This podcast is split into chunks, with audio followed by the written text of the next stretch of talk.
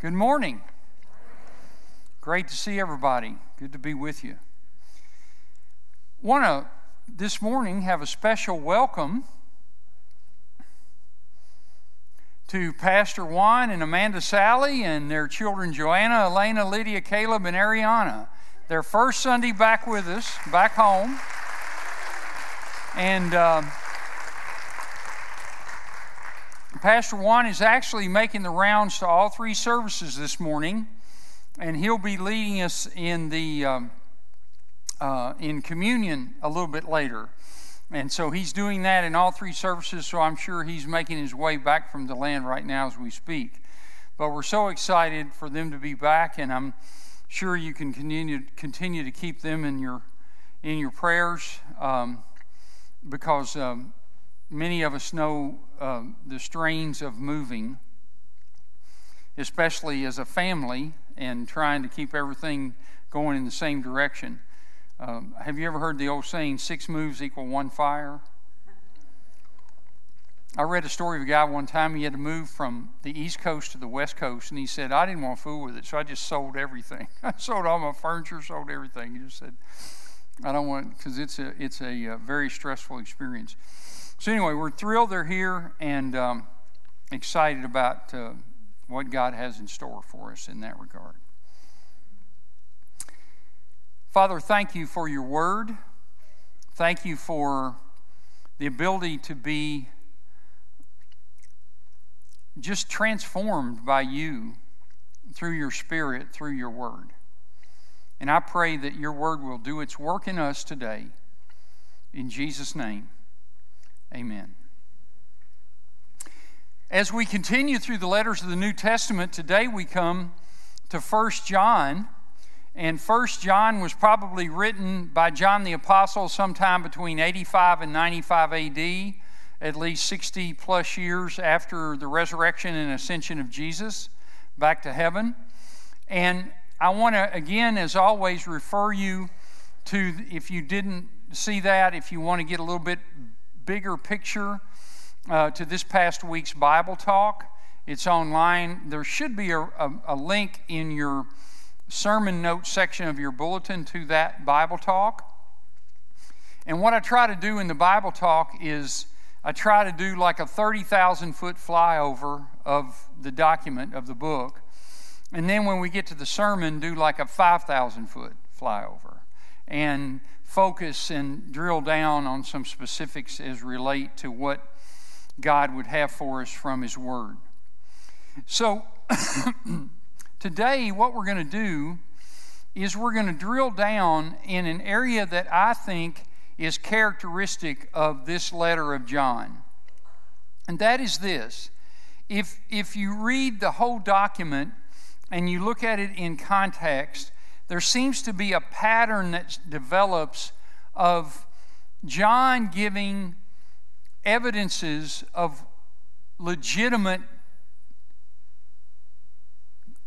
of legitimate Christ followers. In other words, John gives characteristics of people who are really following Christ legitimately, and either directly or by inference those characteristics don't apply to those who say they're following Christ, but they're really not. And that seems to be the contrast and much of the motive for the letter, much as the case was the case with Jude last week. And he gives several truths in this letter about what it means to follow Christ and what does that actually look like. But we're just going to highlight about three of them and you can perhaps find more as you read it yourself. But the way we're going to discover these is by answering or asking and answering three questions. The first question being, what is the basis of our faith in Jesus? Well, I think John answers that. And he answers it in the first sentences of the letter. In 1 John 1 1 through 3, he says, we proclaim to you the one who existed from the beginning, whom we have heard and seen. We saw him with our own eyes and touched him with our own hands. He is the Word of life. This one who is life itself was revealed to us, and we have seen him. And now we testify and proclaim to you that he is the one who is eternal life. He was with the Father, and then he was revealed to us. We proclaim to you that we are what we ourselves have actually seen and heard, so that you may have fellowship with us, and our fellowship is with the Father and with his Son, Jesus Christ. Now, I'm not a lawyer, nor do I play one on TV, as the old saying goes. But I've seen on television plenty of trials, as have you, and I've also attended a couple in person at least. And one of the things that I've gleaned from that, just from a layman's perspective, is that the most powerful evidence that can be given is eyewitness testimony. In other words, when some issue is being adjudicated in a court in a court of law, the testimony that seems to be the most influential is typically from someone who actually experienced whatever it is they're talking about and whatever it is they're trying to decide upon. Well, notice in these first lines of John chapter 1 how John overemphasizes the fact that he was an eyewitness of Jesus Christ. An eyewitness of Jesus Christ. And he does so by referring to his senses. You know, that which we have heard, hearing, seen, sight, eye, uh, touched, feel. In other words, over and over again, he talks about the sensory experience of interacting with Jesus Christ on this earth. Not unlike the Apostle Paul in his emphasis when in 1 Corinthians 15, Paul talks about the resurrection of Jesus and all the eyewitnesses of him after he rose from the dead even as many as 500 people at one time or another saw him alive after he rose from the dead.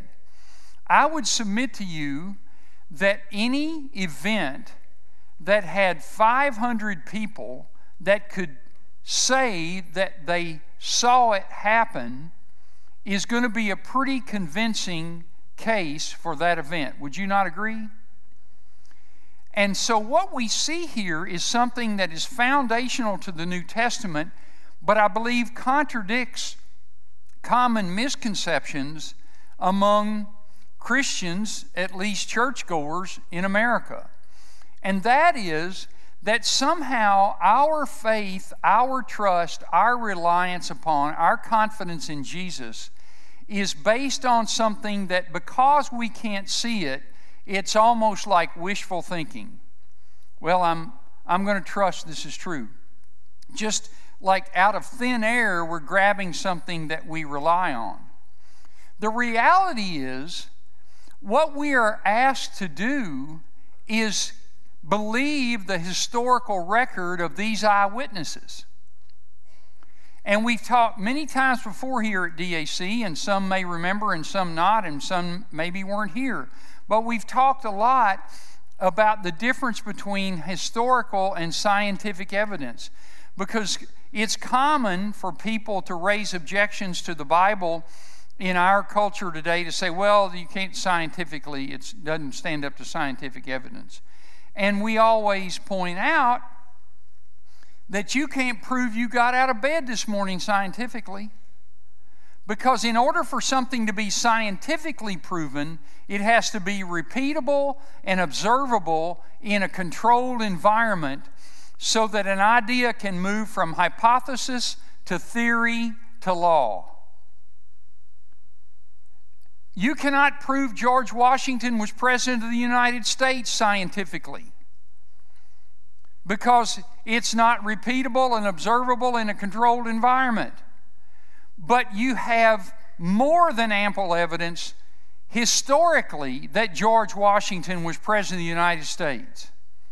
Because we have eyewitness testimony, written documentation, records to be consulted, even archaeological evidence and all kinds of artifacts that confirm the reality of George Washington and his presidency of the United States. I don't have any doubt in my mind that George Washington was first president of the United States. As far as I'm concerned, that's a slam dunk. But I believe that because of historical evidence. And when we're talking about the reality of Jesus Christ, we're talking about historical evidence that stands the test of any test of any reliable historical information. Historically, there is hard data, hard evidence from ancient eyewitness testimony to historical archaeological records and everything in between that Jesus of Nazareth was a Jewish man living in Israel 2,000 years ago, and to top it off, that he was revered and worshiped as Messiah of Israel and was crucified by the Roman government and rose again, and there were hundreds of eyewitnesses of that resurrection that were documented in their day, and it, documentation continues to our day. And there is not one shred of historical data to contravene or discredit that evidence. So when we're asked to believe in Jesus, we're not asked to have a blind faith we have a faith in the confidence of the reliability of the historical evidence that Jesus is real and he really rose from the dead. So we're confronted with real, hard data, historical evidence that Jesus is everything he said to be, and it's all true what happened to him. The question is are we going to be willing to accept and rely upon that data and upon him? through that information. You see, a legitimate witness is an eyewitness, and John goes to great lengths to overemphasize that his witness is legitimate. So, that by virtue of default establishes his authority of what he's going to say in this letter. In other words, Jesus is the real thing, and John is the real thing because he really interacted with Jesus. And you even take it a step further. If you go through the annals of church history, you discover that Polycarp, bishop of Smyrna, was a disciple of John the Apostle. Their lives overlapped, and Polycarp learned the faith from John the Apostle, and Irenaeus then was an acquaintance and knew well Polycarp in his later years, and Polycarp testified that John wrote this letter, the same John that he knew, and he knew that he had written this letter. So, those are the kinds of things I'm saying that are historical reliability of these ancient documents and would stand up in any court of law as hard historical evidence of the reality of Jesus Christ. So that's the first thing is that we as legitimate followers of Jesus have a legitimate source of information about the reality of Jesus. It's not a question if, but will we believe the facts as they stand historically. Now that's I think that's incredibly important because the fact is, if Jesus is who he claimed to be and he really did rise from the dead, then, hello, that makes everything he said worthwhile. And basically, what he claimed was everybody, in one way or another, one day is going to have to give an account of their life to me. And if you do it right now, it's going to be safe. If you do it later and not now, it won't be safe. The second thing that question that is raised that is really the bulk of the content of the, of the letter is answering the question what's the difference between a fake follower and a real follower of Jesus? I mean, what are some of the differences between a fake follower and a real follower of Jesus? Now, we're not going to focus here, but suffice to say that one of the dominant characteristics that John highlights in this letter is agape, it's love. In other words, an, an agape is the love of God that is a self sacrificial life lived in the best interest of God and other people. That's essentially what agape is. And John just says it straight out, and we've got an, a, a, a paraphrase of it on the signboard out front. John just says in 1 John 4 20, you know, don't say you love God if you don't love the people you can see. If you don't love the people you can see, you're fooling yourself and lying to yourself and everybody else if you say you love God who you can't see. So that's one of the characteristic foundational realities of what it means to be a true Christ follower is to live a life in the interest of God and others as opposed to ourselves. Now, if that doesn't make us stand up and think, because I'll tell you, self interest is so deceptive. It wears religious clothes. It, it tries to look like the real thing and even deceives us into thinking it's the real thing. And that's what John was dealing with with the people that were behind um, his letter in terms of those that he was trying to protect the church against. So, love is an essential. But today, what we're going to do in answer to this specific question is John also points out that the Christian's relationship to sin is one of those critical components, and we're going to drill down on that. And I'm going to read two passages, and we're going to compare and contrast them and see what we can learn about how our relationship to sin legitimizes or delegitimizes whether we have a genuine relationship with Christ. 1 John chapter 2 verses 1 and 2. My dear children, I am writing this to you so that you will not sin. Now let me stop right there. That clearly that clearly infers that it's possible for the Christian not to sin. Right? I'm writing this to you so that you won't sin. See, if, if, I'm, if I'm looking here and I look over at you and I say, now let me tell you something. You be sure, don't you dare jump up and touch that ceiling. Don't you dare jump up and touch that ceiling. That's a nonsensical statement. There's not one person in this room who can jump up and touch the ceiling. Would you agree? Therefore, that's a nonsensical statement. It's not irrational, it's just nonsense. Why? Because I'm giving you a command that, that you couldn't even do if you wanted to. You couldn't even break if you wanted to.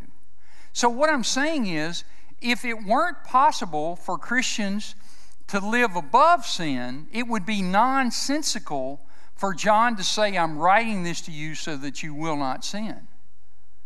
You know, the Bible says in 1 Corinthians 10, chapter 10, verse 13, I think it is, that God will never allow you to be tempted beyond what you can bear, but with the temptation will be will provide a way out that you may stand up under it. In other words, nobody is ever captive to sin as a believer. The grace of God in you is stronger than it's, it's greater than all our sin. That, that's the reality. Now, continuing. But if anyone does sin, we have an advocate who pleads our case before the Father. He is Jesus Christ, the one who is truly righteous. So, yes, it's possible for us not to sin, but it's also possible for us to sin. Is clearly what he says in the next line. Possible not to sin, it's also possible to sin. He himself, Jesus, is the sacrifice that atones for our sins, and not only our sins, but the sins of the whole world. So John is saying, I don't want you to sin. That's why I'm writing to you. But in case you do, don't forget Jesus is there. Okay? Now, just a few paragraphs over, let's go to chapter 3, verses 6 through 9. Anyone who continues to live in him will not sin. but anyone who keeps on sinning does not know him or understand who he is. Dear children, don't let anyone deceive you about this. When people do what is right, it shows that they are righteous, even as Christ is righteous. But when people keep on sinning, it shows that they belong to the devil, who has been sinning since the beginning. But the Son of God came to destroy the works of the devil. Those who have been born into God's family do not make a practice of sinning because God's life is in them. We'll talk more about that in a minute. So they can't keep on sinning because they are children of God. Now, I'm writing this to you so that you will not sin, but if you do sin, don't forget about Jesus. Anyone who continues to live in Him will not sin. Anyone who keeps on sinning does not know Him or understand who He is. On the surface, it appears that John is talking out both sides of his mouth. Because on the surface, as you look at those two statements, they are contradictory concepts. But that's when you need to dig deeper. You know, I'm always amused at people who say, I haven't had anybody say this to me in a long time, but I've had people say before, well, you know, the Bible is full of contradictions. And I'm saying, well, show me a few. And then the room goes silent because they don't know what they're talking about. That's just a line they've heard somebody say, and they're just parroting it 90% of the time. Now, there are certain passages that are difficult to reconcile, but that's why we're called to study the Bible. And in this case, that's where we land. Because the key is in the verbs. In chapter 2, when John says, I'm writing this to you that you may not sin, but if anybody does sin, we have an advocate, with the Father. The verbal form of sin there is of tense of a verb that let's use the analogy of walking. I'm walking down through here and I, poop, I trip and I fall. It's, it's an event. In chapter 3, the verbal form there is you don't just trip and fall, you lay on the floor. You never get up. So, in other words, what John is saying is that yes, it's possible for Christians not to sin, it's possible for Christians to sin, but it's not the dominant pattern of their life. And he says in chapter 3 if it is the dominant pattern of their life, they're not a legitimate Christ follower. And the key is the life of God is a life that cannot tolerate sin in ourselves. Somebody sent me a meme, uh, I guess it was this week, because they've heard me say so many times that it's interesting in church how much people confess other people's sins versus their own, and how enjoyable that seems to be. And somebody sent me a meme where this fellow, the very wise pastor, one of the parishioners came up to the pastor and says, Now, Pastor, you need to preach about sin more. Wise pastor looked at the person and said, Well, tell me, which sin is most problematic for you? What sin do you struggle with more than any other? Oh, I'm not talking about my sin. I'm talking about every somebody else's sin. You know, well, whoa, whoa, pal, we got a problem with that. You know, let's talk about yours. The point is, that when we turn to Jesus and rely on Him and we receive the life of God, it creates in us the value system of God toward ourselves, and we are repulsed by our own sin. And the healthy place is to be more repulsed by our own sin than sin in anybody else's life, and we're hypersensitive to sin. Dr. Dennis Kinlaw, former president of Asbury University from many years ago, once said, If holiness is anything, it is sensitivity to sin. If holiness is anything, it is sensitivity to sin. Through the Spirit of God and the life of God, the life of Jesus becoming our life, we can smell sin a mile away especially in our own heart, and more importantly, we're repulsed by it. We're repulsed by it. Listen, if you're a believer and you haven't had victory and you're disgusted with yourself about habits in your life and practices in your life that aren't any different than before you turned to Jesus, that's a great place to be. I pray you'll get so disgusted with yourself that you'll stop trying to carry that dead body around and you'll throw it away and walk with Jesus. Because that's what baptism is all about. We are buried with Christ and raised to a new life. There's a death occurs when we surrender to Jesus. There's a death that occurs. And so many times we still think we're dead. And we don't realize we're brand new. That's the reason Paul says in Romans 12 I urge you, therefore, brothers and sisters, by the mercies of God, to commit your bodies a living sacrifice, holy and acceptable to God, which is your reasonable worship. Do not be conformed to this world, but be transformed by the what? The renewing of your mind. In other words, get into reality as to who you are in Jesus not who you used to be in your old sinful self.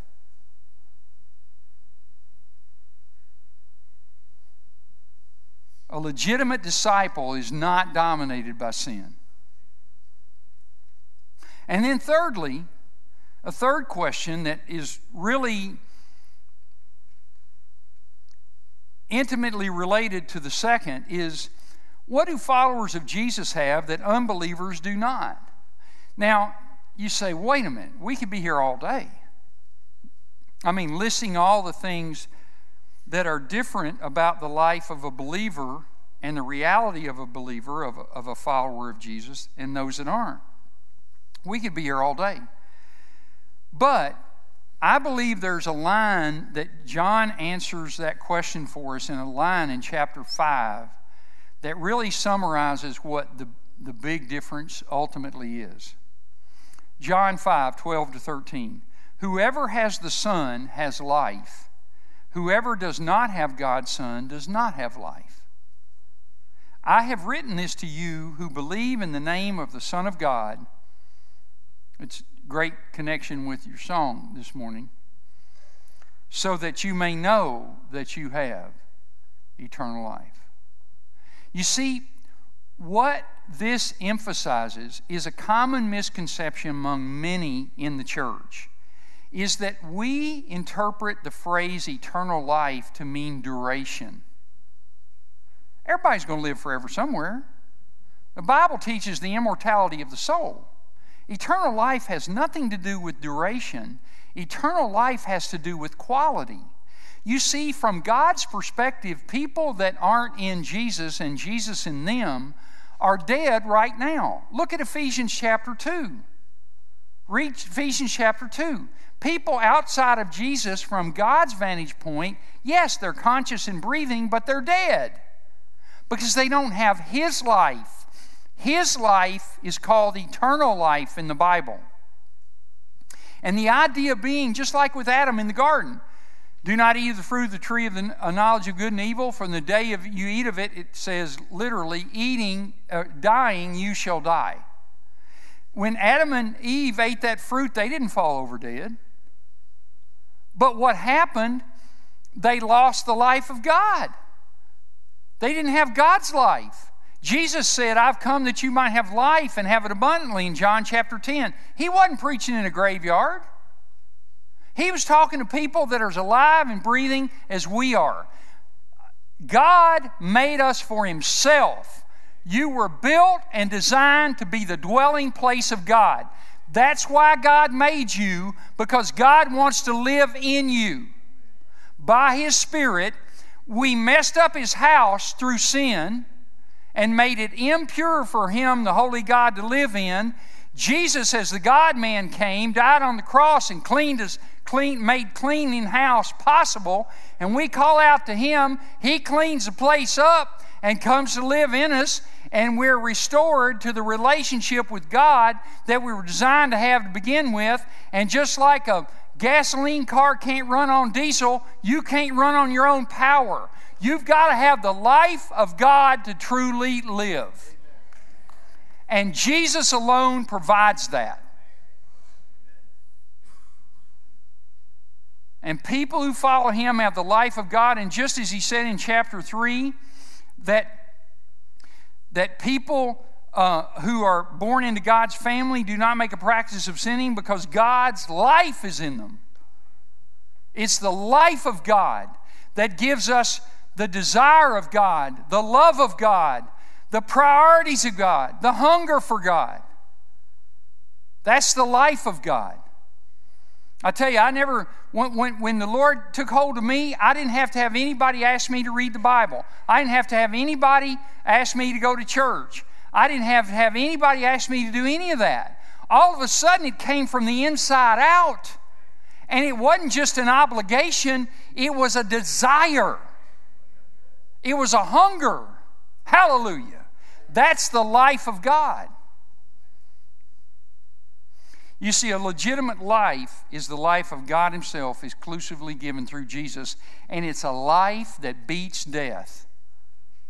I remember that great line from D.L. Moody, the great evangelist, that he once in Chicago said, he said, You know, one of these days you're going to read the obituary in Chicago. What is it, the Chicago Tribune? Is that the big paper in Chicago, the Tribune?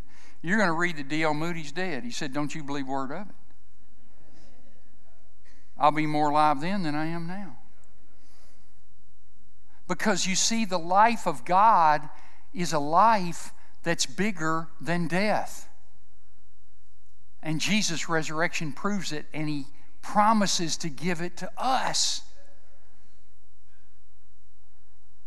And lastly, He gives us, just as John talked about a, a sensory experience with Jesus, touched, saw, heard, Jesus at the Last Supper, at the Passover meal, took a portion of the Passover Seder and he took the bread and he says, This is my body given for you. He took the cup and says, This cup is the new covenant of my blood poured out for many for the forgiveness of sins. And guess what? We taste, we smell, we touch.